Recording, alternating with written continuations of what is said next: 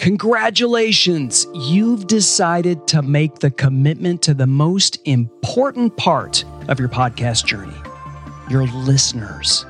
This is the biggest step in developing a podcast because it will determine every single step of your journey going forward.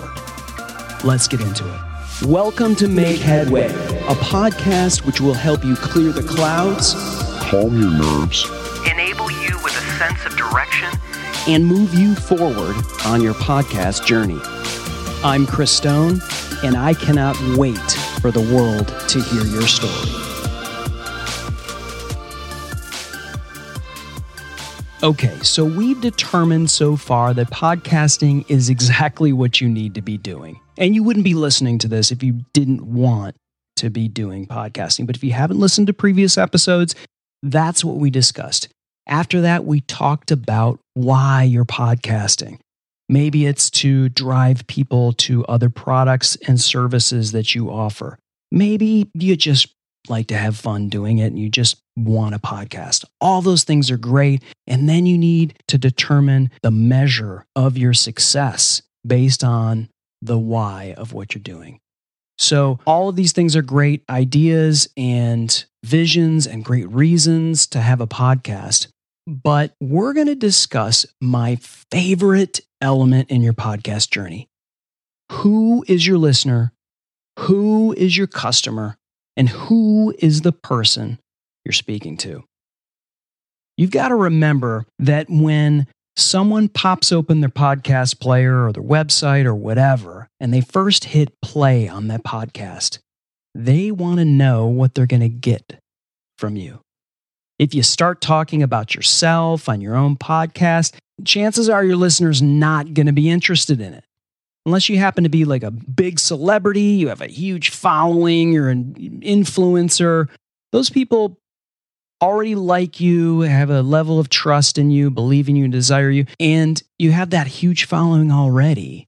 But chances are, if you don't, and you're even of a someone of a medium level that people don't know, you're just going to lose listeners if you're not giving them some sort of value. So, the first thing you need to do is define and identify your ideal listener. People that are in business and sales, they call it a customer. You have a product, you have a customer, you have to figure out exactly who that customer is. Your product is your podcast, your listener is your customer. So you have to have a vision for what your listener looks like. Think about their background. Think about what they're doing when they're listening to you. When are they listening to you? Are they driving their cars to work in the morning or on the way back on a commute? Are they doing the dishes around the house? Are they listening to a podcast before they go to sleep? How about first thing in the morning over their first cup of coffee? do they really not have a lot of time to devote to a long podcast? These are questions you have to ask yourself. Do some research. There's tons and tons and tons of things out there at your disposal that you can research free to you based on this type of demographic. You have to envision who your listener is. Most importantly, on all of this stuff is you have to identify what your listeners' problems are. What are they looking for? You've got to list each specific problem. So, if you are a marriage therapist, for example, and you're doing a podcast to promote your business for consulting, for your therapist business, for all of the products and services that you have, you know what those problems are. You've studied those problems. You can identify those problems. So list every single one of those problems for marriage therapy. And you know, that's just one example. You could have something you're talking about that is fantasy football.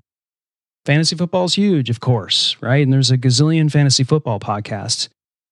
You got to think about the problems for someone that has fantasy football leagues. List them out and then specifically every problem, list three ways that you can solve those problems from your podcast. This is not easy. After each problem, list three ways in which you can help them. Close your eyes and, and think very hard about the type of person that would receive something by listening to your podcast. You got to identify what they're going to get after listening to just one episode. You got to hit them in the first 30 seconds. This is what you're going to get, and I'm going to give it to you. So keep listening. And then you better give it to them shortly, or they're just moving on. If it's just like someone else, they're moving on. You got to start thinking about those problems. Be specific and think about how old they are. What's their average household income? Where do they hang out? What social media platforms are they are they on? Is it Pinterest? Is it Facebook? Is it Twitter? Is it Snapchat? What is it?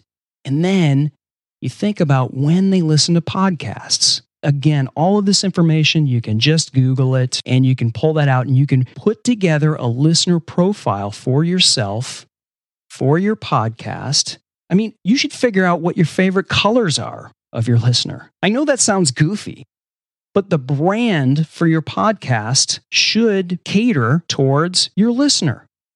You know, we're going to be talking later about the title of your podcast and your podcast artwork. So, those colors are actually super important because you have a very tiny space within podcast players, platforms, whatever, to grab someone's attention. And so you want to make sure you have the right color, the right impact, and the clear call to action to your listener to attract them and then give them something right away. So you have to think about what you have to offer them. If you're someone that has put together like a self help guide or book and you have these great products. You don't have to give away the entire premise of in complete book on your podcast. Just give away some some nuggets to the listener so that they would be inspired and driven to purchase your book. Don't be afraid to give away some stuff to get the trust of the people that you want to eventually be your customer. Because once you identify their background, their problems, what they're looking for, and how you'll help them, this allows you to completely target and then identify a niche, a niche. Why would you identify a niche? Because in podcasting, it's huge. You don't need a gazillion people who barely listen to you and are gone tomorrow. You need a solid tribe that are hanging on every last word that you have. A hundred absolutely devoted listeners are way more powerful and valuable to you than a thousand casual listeners. So make sure that you just don't roll something out that's big and general and you want to be able to target that to that listener. Don't be afraid to do that because there are steps for a listener to eventually be a customer. The first step is they have to like you. I mean, remember, your voice isn't for everyone, and you've got to be okay with that. You're putting yourself out to the world here on a podcast. You need to develop some thick skin here.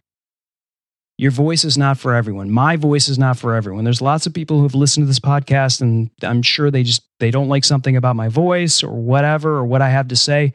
That's fine.